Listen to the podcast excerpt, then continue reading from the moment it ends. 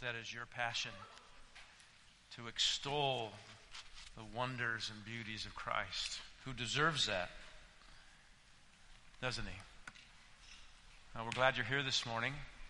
If you have your Bibles, turn with me to Romans chapter 16. Romans 16. Years ago, I worked as an electrician for the Navy over on Mare Island. And at the shipyard, we sometimes had these top secret submarines come in that required a special clearance to work in certain sections of it. And the people working in those areas were given systems to work on, but in many cases, they weren't told what those systems were to be used for. They were just expected to, to keep busy at their work while they were purposely kept in the dark so things remained a secret. And only those with a very high clearance knew the big picture. Well, in the Christian life, believers are often busy at the work God has entrusted to them, right? You're busy serving and discipling and teaching and evangelizing. You're busy working on your system, doing your ministry. But sometimes it's helpful to be reminded of the big picture. And thankfully, God has given you a higher clearance so that you're not in the dark. And so, what are we accomplishing? What is this work that we're doing? What is Christ's mission for his church? Well, every year about this time, we have Missions Month, where we just take a few weeks to remind ourselves of that big picture. We want to know what the Lord is doing in the world and how what we're doing here fits into all that. And so we're going to take a break for a few weeks from Esther, and we're going to leave Haman, as it were, hanging. And um, we'll get back to that in a few weeks. But as we've seen in the book of Esther, God has a plan that He's accomplishing. And that plan is a lot bigger than us. But it includes people like us. It includes people like Mordecai and Esther who were humble and faithful. And so we want to look at the big picture these next few weeks. And we want to see how that relates to us and how God has planned to use us to accomplish this great work that He's accomplishing. And so look at Romans 16. We're going to look at the last three verses and look at what Paul writes here. Here's how he concludes this letter. Now, to him, verse 25, now to him who's able to establish you according to my gospel and the preaching of Jesus Christ, according to the revelation of the mystery which has been kept secret for long ages past, but now is manifested, and by the scriptures of the prophets, according to the commandment of the eternal God, has been made known to all the nations, leading to obedience of faith. To the only wise God, through Jesus Christ, be the glory forever. Amen. Th- these verses not only summarize what God is doing through the church and in the world today, but they actually summarize Paul's letter to the Romans which is about the gospel. The good news, what he calls here the preaching of Jesus Christ. And this good news that we proclaim, Paul says, is God's message. This is not something we've made up or that he made up. It's God's revelation that he has made manifest through the scriptures of the prophets according to his commandment. And this good news about Jesus Christ has been made known to all the nations. So, this good news is not simply for the Jews, it's for all people that they may come believe, and Paul says, and obey the gospel. And that's the great work God is doing in the world through his church. And, beloved, you have a part in this work of exalting Christ to all peoples. And so, what we want to look at this morning is this why you should be compelled to exalt Christ to all peoples. Why that should compel you. And we're going to look at four things this morning that you, should compel you to exalt Christ to all peoples. First, you're compelled when you understand the gospel. When you grasp the gospel, you're going to be compelled to want to do this. Second, you're compelled when you understand God's eternal purpose. When you understand His eternal purpose. You're compelled when, thirdly, when you understand the power of the gospel. And then finally, you're compelled when you understand your responsibility. And so let's look at this. First, you're compelled to exalt Christ when you understand the gospel. Look at verse 25. Now, to him who's able to establish you according to my gospel in the preaching of Jesus Christ. Paul reveals that Jesus Christ is the subject matter of the gospel. In fact, he is the sub, sum and substance of the gospel. It's Christ and him crucified. And so in this letter to the Romans, it's all about the gospel of Christ. And Paul's burden was that his readers would understand the gospel, and, be, and by understanding it, they would go proclaim it, and they would help others. They would send others to go proclaim it. That's his burden. Now, when Paul wrote this letter in chapter 15, he, he mentions why he wanted to go to Rome. He was burdened to go to Rome, and he tells us why. Look at chapter 15, verse 19. Right in the middle of the verse, Paul says this So that from Jerusalem and round about as far as Illyricum, I have fully preached the gospel of Christ. And thus I aspired to preach the gospel not where Christ was already named so that I would not build on another man's foundation. But as it is written, they who had no news of him shall see, and they who have not heard shall understand. For this reason, I've often been prevented from coming to you. But now, with no further place for me in these regions, and since I've had for many years a longing to come to you whenever I go to Spain, for I hope to see you in passing and to be helped on my way there by you when I first enjoyed your company for a while. So Paul says for years he's been preaching the gospel. He started in Jerusalem. He's made it all the way over to Illyricum.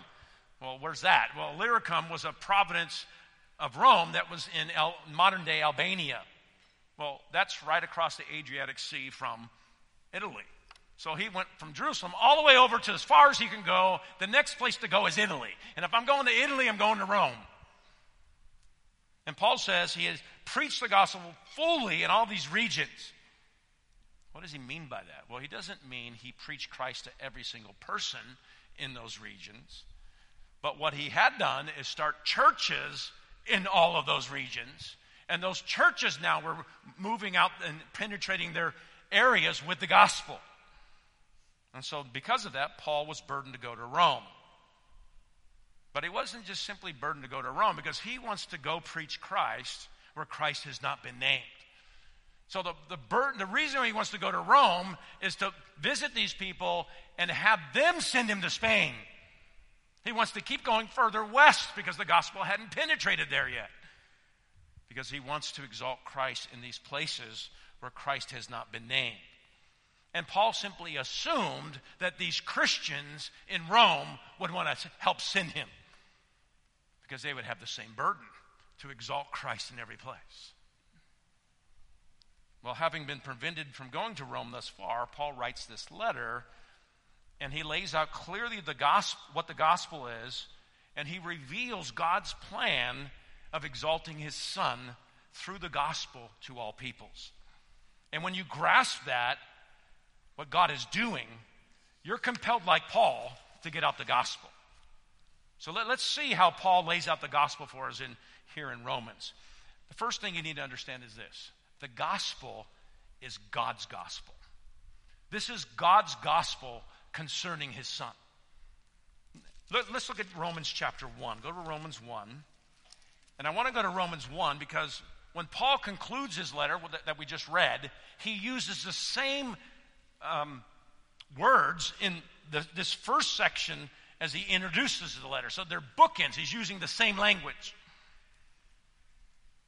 And notice how he begins, verse 1 of chapter 1. Paul, a bondservant of Christ Jesus, called as an apostle, set apart for the gospel of God. So the subject, Paul, of Paul's letter is the gospel, and he emphasizes something here. It's the gospel of God. This is God's declaration of good news. And he says it's God's, it's the gospel of God, verse 3, concerning his son. So the gospel is the Father's good news about his son, the Lord Jesus Christ. And he says in verse 2, which he, the Father, promised beforehand through his prophets in the Holy Scriptures. So this good news that Paul and we proclaim is something God has promised beforehand in his holy scriptures through the prophets. That's the Old Testament. The Old Testament reveals promises of God's salvation, specifically that it would go to all peoples. And so when you read through the book of Romans, Paul is constantly quoting or alluding to the Old Testament to show that God's plan all along was to exalt his son to all peoples. And so that's what he does. He wants us to see that. The New Testament makes clear the promises of the Old Testament and show their fulfillment in Christ. And so God's the gospel is God news of salvation to all peoples through his son. And that's a that's broadly what it is. But to understand how it's good news of how you can be saved, secondly, you need to understand your predicament and why you need to be saved. What are you being saved from? You got to understand that if it's actually going to be good news for you. I mean, if you were driving, if you were on a drive and you were about to drive off a cliff because the bridge was out ahead of you, you would want someone to warn you. I, I remember that actually happened during the Loma Prieta earthquake where part of the Bay Bridge fell down and somebody actually drove off. People were trying to get their attention and they didn't pay attention and they drove off. Well, to truly grasp the danger that we're in, we need to understand what happened in the very beginning. How did, all, how did this world turn out the way it is? Well, when you look at Genesis, you see that God created man and the woman in his image and according to his likeness. And God blessed them, and he generously provided for them for everything that they needed. God created the man and the woman to rule over his creation. And God blessed them. But God also gave them one command. One command. Though you can eat freely to your heart's content, do not eat from this one tree, because in the day you eat of it, you will surely die. One warning. Well, we know what happened. The man and the woman rebelled against God, and they sinned by eating the forbidden fruit, and God judged them. They experienced death. Death is the result of sin. God didn't create us to die. God created us to live. God created us to enjoy Him forever. But the penalty for man's rebellion was death, and death spread to all people because all have sinned. And what Paul shows here in the first three chapters of Romans is how both Jews and Greeks are all under sin. That would be all people. And if that's true, that means we're all in big trouble. So look at chapter 3. And we see here in chapter 3 Paul quoting the Old Testament. Look at verse 9. What then? Are we better than they? This is kind of the summary now of what he's been talking about. Not at all. We've already charged that both Jews and Greeks are all under sin. Everybody. As it is written. Now he's going to quote the Old Testament. This is God's indictment on the human race. This is God's assessment of all people. Here's what he says There's none righteous, not even one. There's none who understands. There's none who seeks for God.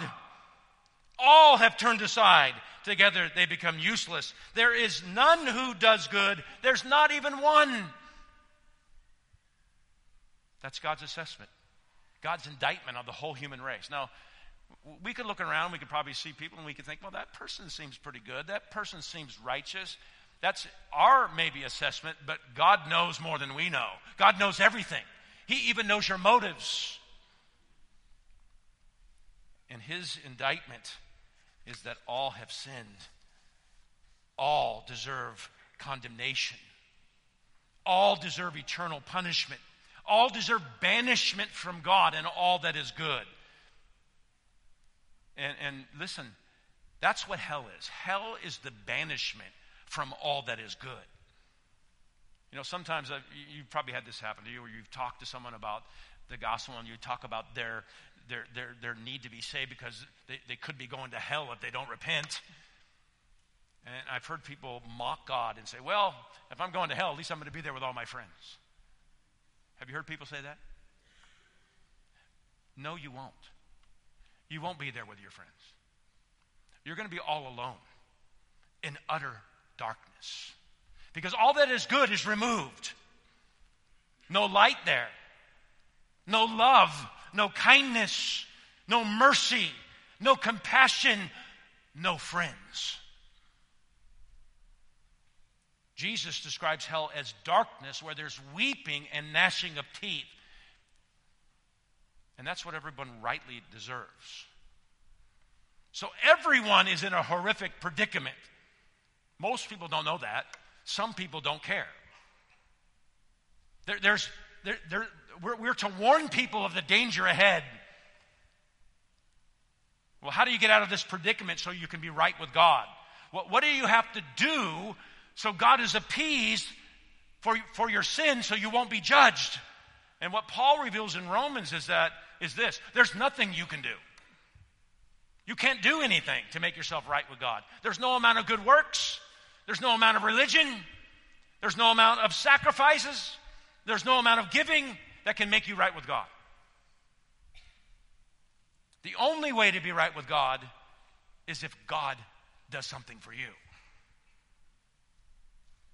And praise the Lord, God did something. Amen? He did something. We proclaim the gospel of God. And God revealed right from the beginning that when man sinned, he had a plan to graciously save sinners. So when Adam and Eve sinned and they began to experience the consequences of their sin, God lovingly and graciously promised to send salvation through a redeemer. There would come a champion who would pay the penalty for man's sin through his death, but who would conquer death through his resurrection. And this champion would be a man, the seed of the woman. And we see that right in chapter 1, verse 3. This is the gospel concerning his son, verse 3, who was born of a descendant of David according to the flesh. Jesus was a descendant of King David according to the flesh. The word descendant and the phrase according to the flesh both emphasize Jesus was a man. He was fully human. He identified himself with fallen mankind. He became one of us. And when you read the story of the Old Testament, the Old Testament is just the story of God's plan, of the unfolding of the story of God's plan to send a Redeemer. It's the story of how God chose a man, Abraham. And the story follows Abraham's family and his descendants who became the nation of Israel. And it's the story of how God would send a Savior through that nation. And what Paul emphasizes is that Jesus was born a descendant of David. He's physically related to David, and that's important because God promised David that one of his descendants would sit on his throne forever, reigning over the world. Because God created man to rule over his creation. Jesus was born a descendant of David, and thus he inherited the right to restore and rule David's kingdom. And Isaiah the prophet picks up on that. He says this this is Isaiah 9 there will be no end to the increase of his government or of peace on the throne of David and over his kingdom to establish it and to uphold it with justice and righteousness from then on and forevermore. The zeal of the Lord of hosts will accomplish this. Oh, this is God's plan. It's going to happen. He's going to reign through his son. That's what God's doing. That's where history's going. Jesus was a man, fully human. He's our king. He came as our champion. But Paul reveals something else here about Jesus. He's more than just a man. Because the gospel is concerning God's Son, verse 4, who was declared the Son of God with power by the resurrection from the dead, according to the Spirit of holiness, Jesus Christ our Lord. This word declare, it, it, it's the Greek word that means uh, to mark off boundaries. It's, it's actually the Greek word horizo, from which we get the English word horizon, which refers to the demarcation line between the earth and the sky, which is very clear, right? You could go out and you can see the horizon. Well, the divine sonship of Jesus Christ was marked off with absolute clarity in the resurrection. It proved who he was. For through the resurrection, Jesus conquered sin and death, a power belonging only to God Himself, which demonstrated Jesus is God. So let that sink in for a moment. The person who came to save you was God Himself. How glorious is that? God Himself. The eternal God became man. The eternal God took on flesh. The one who was adored and worshiped came in obscurity. Nobody knew who he was. And he became obedient to the point of death, even death on the cross. You see, God became a man so he could die for you, so he could be your substitute and die for your sin. God did this because only God could save you. But it was a man who had offended God, so we needed a man to pay the penalty for our sins. We needed a man who could represent us before a holy God, a man without sin. We needed a mediator between us and God. Jesus is that mediator. He's the God man. And because he's fully God and fully man, the, the scriptures repeatedly reveal to us his majesty. As you read through the New Testament, you, you just, it's just over and over again, we have this unveiling of his glory. He has unsearchable riches. He abounds in power and goodness and love and compassion, wisdom and knowledge. It is Jesus who provides for all created things in heaven and on earth. And he simply has to open his hands and he satisfies the desire of every living thing. And while he's done that for millennium, he's never poor. He's always full. Jesus is universally wealthy in temporal things like land and commodities because the world is his and everything in it. But he's also affluent in spiritual things like goodness and wisdom and grace. And the Father presents his Son as exceedingly rich so sinners like us will know he can save us. By finding Christ, you, your soul finds a gem that's worth more than all the world. Because you can own the entire world and forfeit your soul. But if you have Christ, you have all things. There's no one like Christ. And so, by presenting the riches of Christ to the world, one of the things that God does is He takes away all excuses from the ungodly on the day of judgment. You are rejecting, when you reject Christ, you're turning your back on the one who's full of grace to pardon you.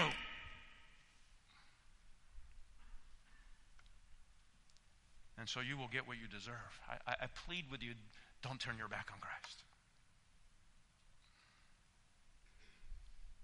Christ is presented to be so affluent because God's people need to know they have a complete Redeemer, one who's rich in grace to help and power to support and goodness to relieve and mercy to comfort. That's our Christ. None but Jesus can accomplish this for his people. And so if you have Christ, you don't need anything else. You have everything. And so, Paul, what he does here, he reveals how one is made right with God through Jesus Christ so that you don't face condemnation. So the question then is this How are you made right with God? How does this happen? How do you uh, appropriate what Jesus has done for you? Well, Paul teaches that you're justified through faith in Christ. It's through faith. Look at chapter 3 again, verse 21. Chapter 3, verse 21. But now, apart from the law, the righteousness of God has been made manifested, being witnessed by the law and the prophets, even the righteousness of God through faith in Jesus Christ for all those who believe. For there's no distinction. For all have sinned and fall short of the glory of God. Notice Paul says you are justified through faith in Jesus. God's righteousness, getting right with God, is not attained by what you do, it's attained by what you believe. Justification is through faith in Jesus Christ. The object of your faith is Christ, His person and His work. So faith alone is the means of appropriating what Jesus has done for you. The question is have, have you believed? That's the question. Have you believed? All those who believe attain God's righteousness. Paul says, I love this, there's no distinction.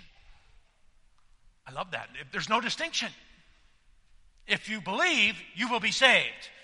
It doesn't matter, it doesn't make a difference if you were a religious person who grew up in the church or that person has no advantage over the person, the debauched person who's living a, a, a immoral life.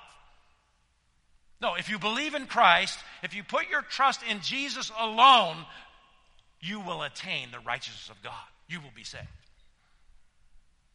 And just as no one is good enough to be saved, no one is so evil that they cannot be saved. That's the good news. Amen? And so it's for all who believe. So believe. Trust Christ. See, the reason it's by justification is through faith in Christ is because all have sinned. That's why it's by faith alone. We've all sinned, verse 23, which means you cannot be justified by what you do. Instead, you are justified as a free gift by God's grace. Look at verse 24. He says, being justified as a gift by his grace. The, the verb here, being justified, is passive, which, which means it's something that happens to you. Justification is what you receive, it's not something you achieve. And what's interesting about the subject of that verb being justified, the subject of that verb is the all in verse 23. All who have sinned. But it's also, the subject is also the all of verse 22. All who have believed. So the ones who are justified are sinners who've believed in Christ. And the point is this because they've sinned, they can't justify themselves. They need someone else to justify them. Now, let me be clear when we're talking about justification. Justification is, means to be declared righteous, it, it's not a process, it's a completed act where God makes a ju- judicial pronouncement regarding you. He declares that all of the demands of the law are fulfilled on behalf of the believing sinner. And they're fulfilled through the righteousness of Christ. And God sees you as perfectly keeping his law because he takes Christ's righteousness and he imputes it to you. And he takes your sin and he puts it all on Christ. What an exchange. What an amazing exchange. And when you trust in Christ, that's what happens. Your sins are put on Christ, His righteousness is put on you, and so God makes this judicial verdict righteous in my sight. What an amazing thought, huh? It's amazing because as a Christian, you know you still sin. And yet He still sees you as righteous. Praise God, huh? Paul says that this justification is a free gift. It's a gift of God's grace. And a free gift is a gift without strings attached. You know, sometimes you'll get a gift from somebody and they're really just trying to earn your favor, right? It's, you know, they, it's kind of manipulative. They just, they're giving you this gift because they have some, some strings are attached. But then sometimes people just give you a gift because, out of kindness. They're just being thoughtful. We always like those kinds of gifts, right? God offers justification as a free gift by His grace. It's rooted in His grace, unmerited favor. Favor given to those who don't deserve it. And notice the contrast here between verse 20 and verse 24. I want you to notice this contrast. Verse 20 says this By the works of the flesh, no one will be justified in his sight. Verse 24, being justified as a gift by his grace. See the contrast? Justification is what God does for you apart from anything you do. So you don't add to this. You can't add to this. You can't improve on what Christ has done. No flesh will be justified by works. No, you're justified as a free gift by His grace. So the moving cause of justification is God's grace. He loves to bestow favor on undeserving people. And the way you receive this is through faith. So the means of justification is by faith. The moving cause of justification is God's grace. Oh, but the basis of your justification is the blood and righteousness of Christ. And notice how Paul says this. Look at verse 24. Being justified as a gift by his grace through, here's how, here's how God can do this it's through the redemption which is in Christ Jesus, whom God displayed publicly as a propitiation in his blood through faith. Notice you are justified through the redemption that is in Christ Jesus. Let's, I want you to imagine for a moment you're on a jury, and the defendant is accused of some very serious, horrific things. And after hearing the testimony, it's very clear this guy's guilty. You don't even have to debate more than 15 minutes. He's guilty. And so you, the jury comes out and gives the judgment to the, uh, to the judge, the verdict to the judge, and the judge sees the verdict. And the judge knows he's guilty, but when he goes to pronounce sen- sentence, he says, not guilty. That would be a mockery of justice. You would be angry. That's wrong. Right? That would be an unjust judge. Okay, so how can God remain just and declare ungodly people righteous? I mean, isn't that what God's doing? These people are guilty. We've already seen that. All have sinned, all have broken God's law. So, how does God remain just in justifying ungodly people? Well, it's because of what Jesus accomplished. It's through the redemption that's in Christ Jesus. Redemption means simply to deliver somebody by paying a price. And so Jesus paid a price to set his people free from the penalty and power of sin. And the price that Jesus paid for your righteousness was his blood. It was a violent death. And he gave his life as a substitute in your place. That's the incredible price paid. And Paul says that his blood propitiated the Father. What does that mean? Well, the word propitiation means God's wrath was appeased, it was satisfied, satisfied in Christ. And so when Jesus suffered on the cross and God's wrath was poured out on him in your place, that's his suffering appeased the Father for all of your sin. And that's why we make much of Jesus. Amen. That's why we glory in him because he paid it all.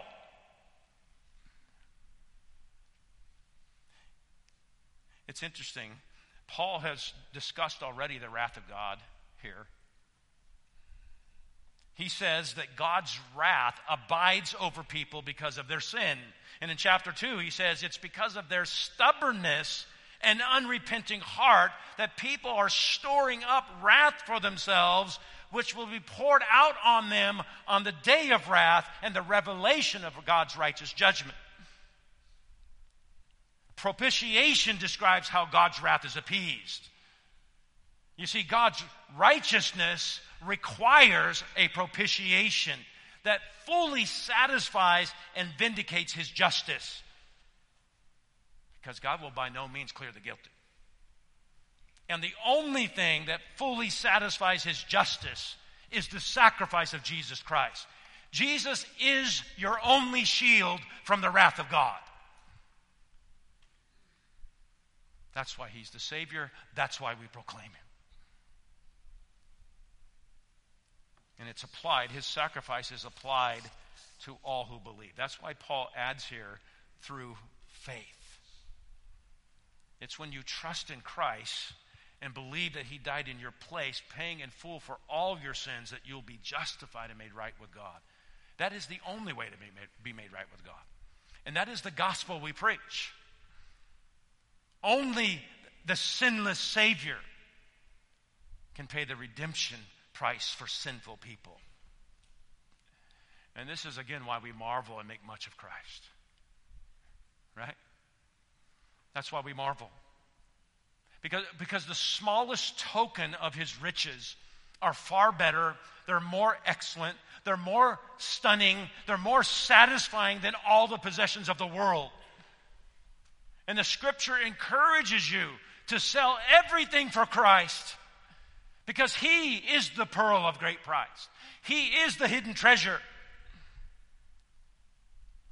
Christ has inexhaustible riches that begin with salvation, yes being saved from the penalty of your sins. Oh, but beloved, you know this. That's only the beginning of his riches. Because his riches are soul satisfying. They, they quench your thirst, they satisfy your hunger. His riches are permanent, they never fade away. His riches are the most useful riches for your soul. Because when you're under the guilt of sin, only the resources of Christ can remove that. When you're facing temptation and you're under the afflictions of that, only the riches of Christ can strengthen you to defeat that. And when you're mourning under the grief, only the cares of Christ can help you.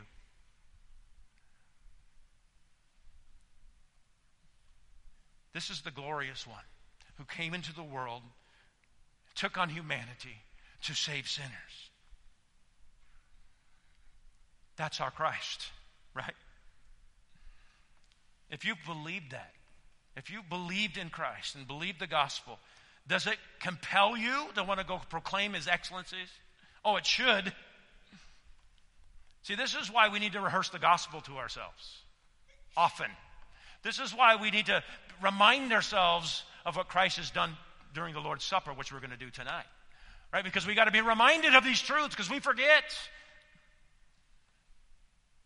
And when we're reminded of these things, we're compelled to give up our lives for Him. Oh, beloved, let me just remind you you're, you're not here to live for yourself and your own dreams. That's not why you're here. That's not why God saved you. And, we need to guard ourselves from idols. I mean, it is getting harder and harder to, to live out some version of the American dream in California. I get that. Isn't it getting harder? But is that why God saved you? To live out some version of the American dream? Or does God have a greater purpose for you? See, we forget that, don't we? When you come to Christ, the Bible says you die to self, and what happens? You find life. Paul says it this way in Colossians 3 For you have died, and your life is hidden with Christ in God. Christ is your life. Christ bought you with his blood. You are to live for his glory. Knowing something, I have a glorious future, yes. I got a home in heaven, way better than Vallejo. Can't wait. It's glorious future. And life now is a vapor. Life now is to be lived as a sojourner. That's how life is to be lived now. We're not to live as if we're going to make heaven on earth. That's not how we're going to live today. This world is perishing. See, what we should be asking ourselves is this What is God's plan for my life? That's what we should be asking ourselves. Listen, God has entrusted treasures to you spiritual treasures, physical treasures. Will you be a good and faithful slave? God has designed to use you to be a witness for Christ, to use you to disciple others so they grow in Christ and become witnesses of Christ. That's your calling. That's why He saved you. And what happens is, is when you set your heart on His desires, guess what? They become your desires. They become your dream. Because it's satisfying, it fulfills, it's joyful. And so when you understand the gospel, you are compelled to give up your life for Christ so He's exalted. Okay, that's the first point. I've got three more. Secondly, you're compelled to exalt Christ when you understand God's eternal purpose. Go back to Romans 16. You're compelled to exalt Christ when you understand God's eternal purpose. Look at what he says here in verse 25. Now, to him who's able to establish you according to my gospel and the preaching of Jesus Christ, according to the revelation of the mystery which has been kept secret for long ages past but is now manifested and by the scriptures of the prophets, according to the commandment of the eternal God, has been made known to all the nations, leading to obedience of faith. Paul says, the gospel, it's concerning Jesus Christ. He says that was a the revelation, that was a revelation of a mystery, he calls it, which has been kept secret for long ages past. So what's Paul saying? He's saying the gospel of Jesus Christ, uh, of God becoming a man to save sinners from all peoples, that was something God planned in long ages past. In other words, this is God's eternal purpose. This is his plan. So the gospel of Jesus Christ going to all peoples is something God planned in eternity. And you have passages like uh, Ephesians 1, where Paul says that the Father chose you in Christ before the foundation of the world. Think about that. He chose you in Christ. So before God, before man ever sinned, before God ever created man, before God even created the world, He had planned to rescue a people in Christ. So when Adam and Eve sinned, that, that didn't take God by surprise. It didn't put into action plan B. No, that's just always been the plan. God planned in eternity to send his son to be the Savior of the world. And Paul calls this a mystery that was kept secret. The, the word mystery in the Bible means truth that was hidden until the proper time. God planned this in eternity, yes. Paul says it's now manifested. It's being brought to light. It's being made known. It was first revealed through the scriptures of the prophets, which is the Old Testament. We saw that in chapter 1. Right? There's many promises in the Old Testament that were concerning the gospel, concerning Christ, concerning going to all peoples. That's fulfilled in Christ. The New Testament reveals that. And this was according to the commandment of the eternal God, which means God alone determined to make known the mystery at the time he decided to make it known. And what was revealed was that the gospel of Christ is, was for all peoples. It's being made known to all the nations. And so the gospel, God sending a redeemer, was not something simply for the Jews. God's plan all along was to go to all peoples. And you see that as early as Genesis 12. Right? You see that as, I mean, the first book of the Bible, 12th chapter, God tells, promises Abraham, in you, all the families of the earth will be blessed. This is God's plan from the beginning, from eternity. It always has been for the gospel to go to all peoples, all nations. In Isaiah, in Isaiah, the Lord Jesus says this, and now, says the Lord, who formed me from the womb to be his servant, to bring Jacob back to him so that Israel might be gathered to him. He says, the Father says of the Son, here's what the Father says It's too small a thing that you should be my servant to raise up the tribes of Jacob and to restore the preserved ones of Israel. That's too small.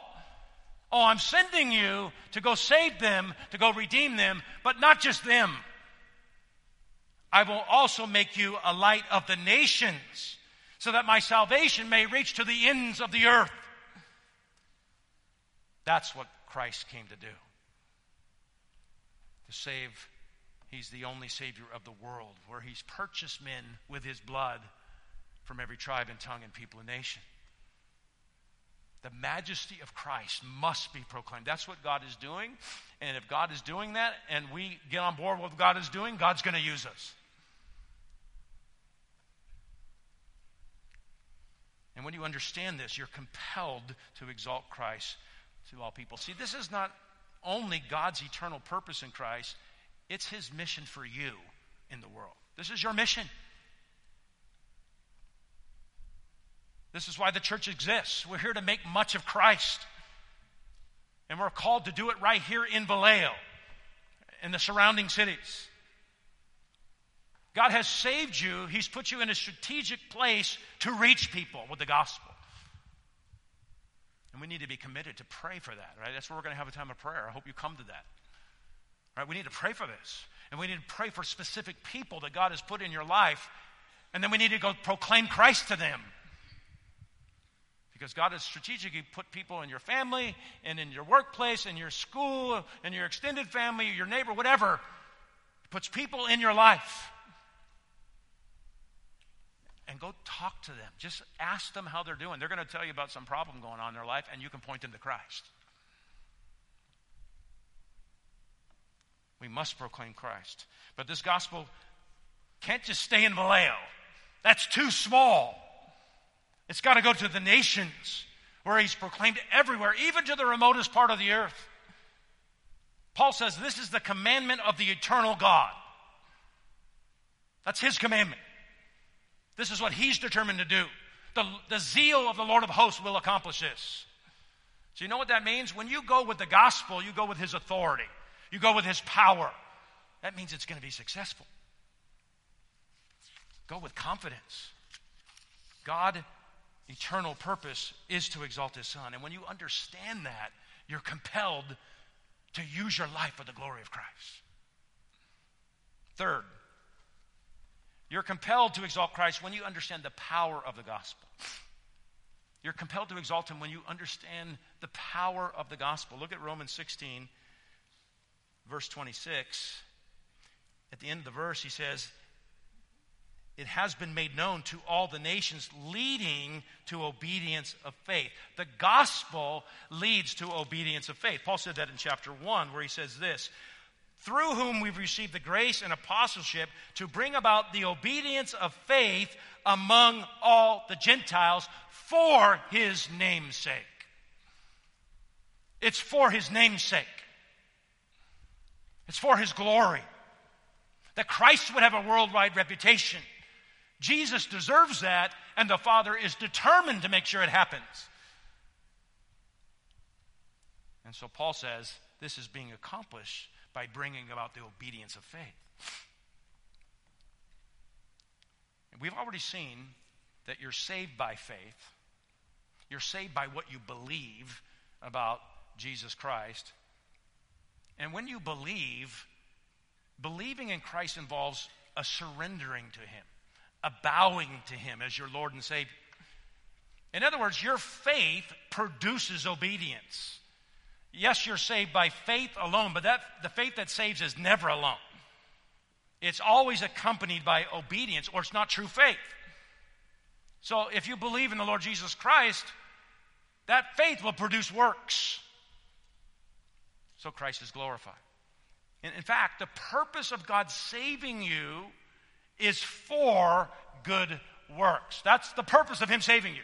You're not saved by those works, but you're saved to produce good works, which He's prepared beforehand so that you would walk in. And those works that you're to do are to bring honor and glory to Christ.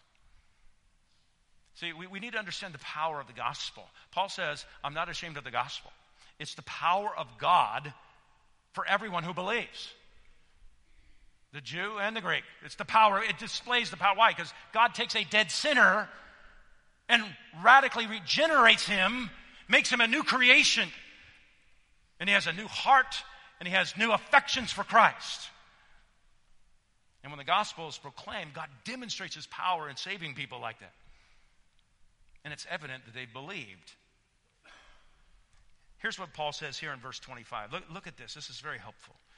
Romans 16 25. Now, to him who is able, to him who's able, God has the ability to do something. What, what, what is it? He's able to establish, literally, to strengthen you according to my gospel and the preaching of Jesus Christ. Listen, you know how God strengthens you? The, the gospel is for believers. Okay, it's not just for unbelievers. We see its power in God saving unbelievers, but the power of the gospel is also for believers. God has the ability to strengthen you through the gospel, to the preaching of Jesus Christ. And, and I, I'll just be honest with you. When I was studying this, this strengthened me. I needed to be reminded of this. I needed to be stirred in my soul because of it, for this. Because, I, because it's easy to get wayward. It's, it's easy to have these idols that you're pursuing. And then you're reminded of the gospel. And God uses that to strengthen you. I don't know how many times where I've, where I've heard brothers in our church just preaching the glories and wonders of Christ as I'm sitting in Sunday school or a men's meeting or Sunday night. And God uses that to convict me of things and to stir and refresh me in my longings for Christ and my affections for Christ. Oh, beloved, for the, for the sake of your soul, be under the preaching and teaching ministries of the church right? Because God's going to use that to establish you, to strengthen you when you rehearse the gospel, when you hear the preaching of Jesus Christ. That's what He uses. He'll strengthen the inner man. See, this is for the, your soul's sake. Oh, have you been wandering from Christ? Ha- have you been in love with the world? Have you been pursuing idols? Oh, get back under the the preaching of the gospel. And God will stir your affections again.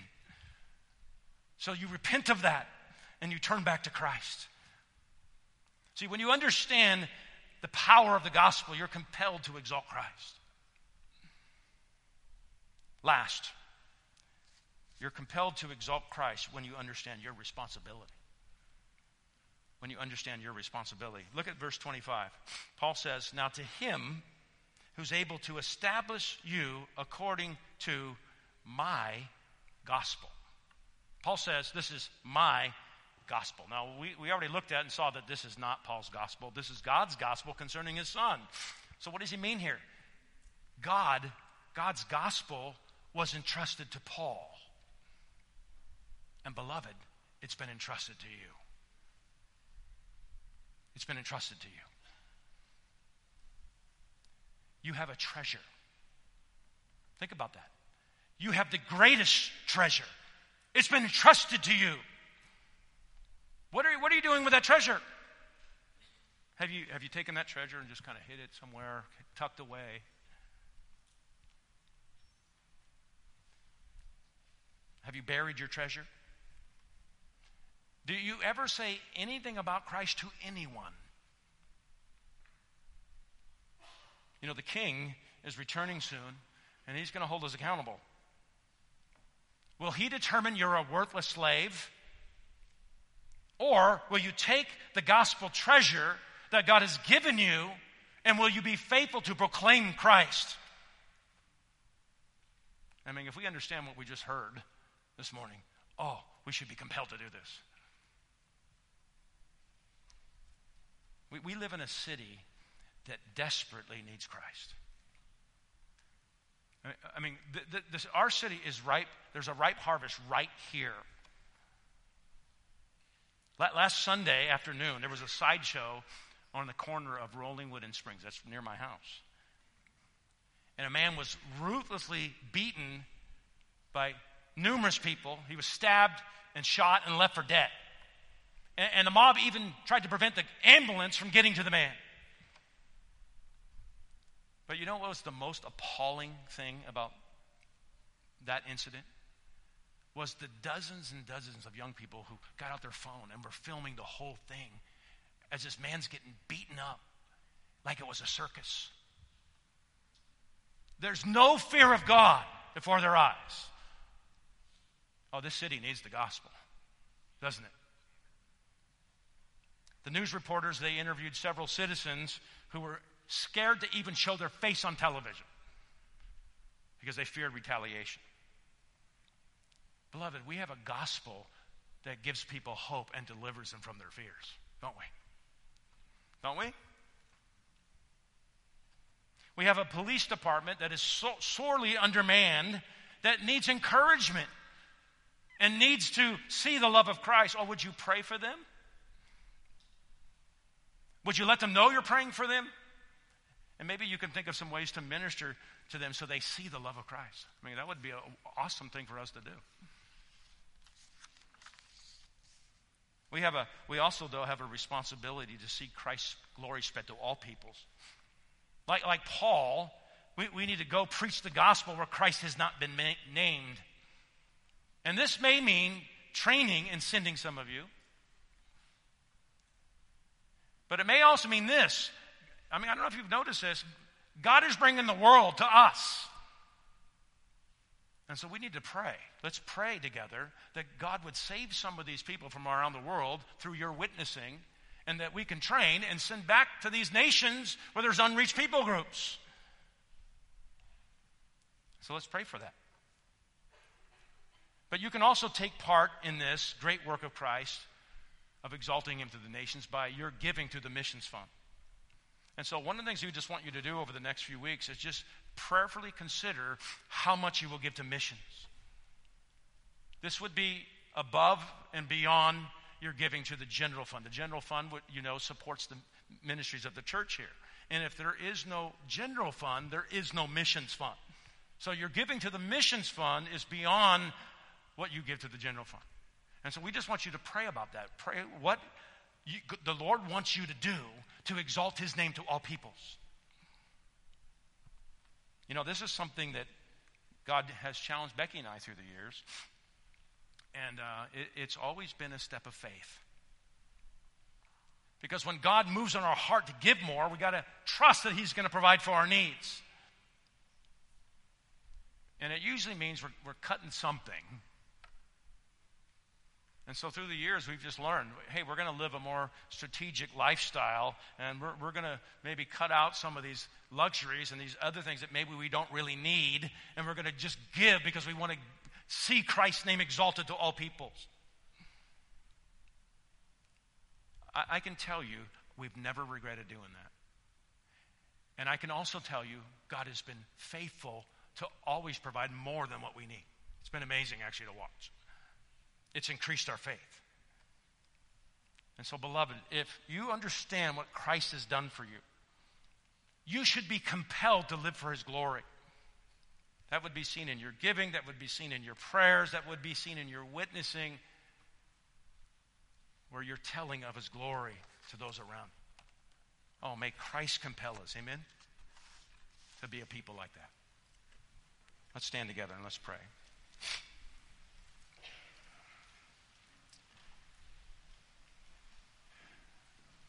Lord, we just want to praise you. We're, we're thankful that we have this time every year to just refresh our hearts and remind ourselves of the bigger picture.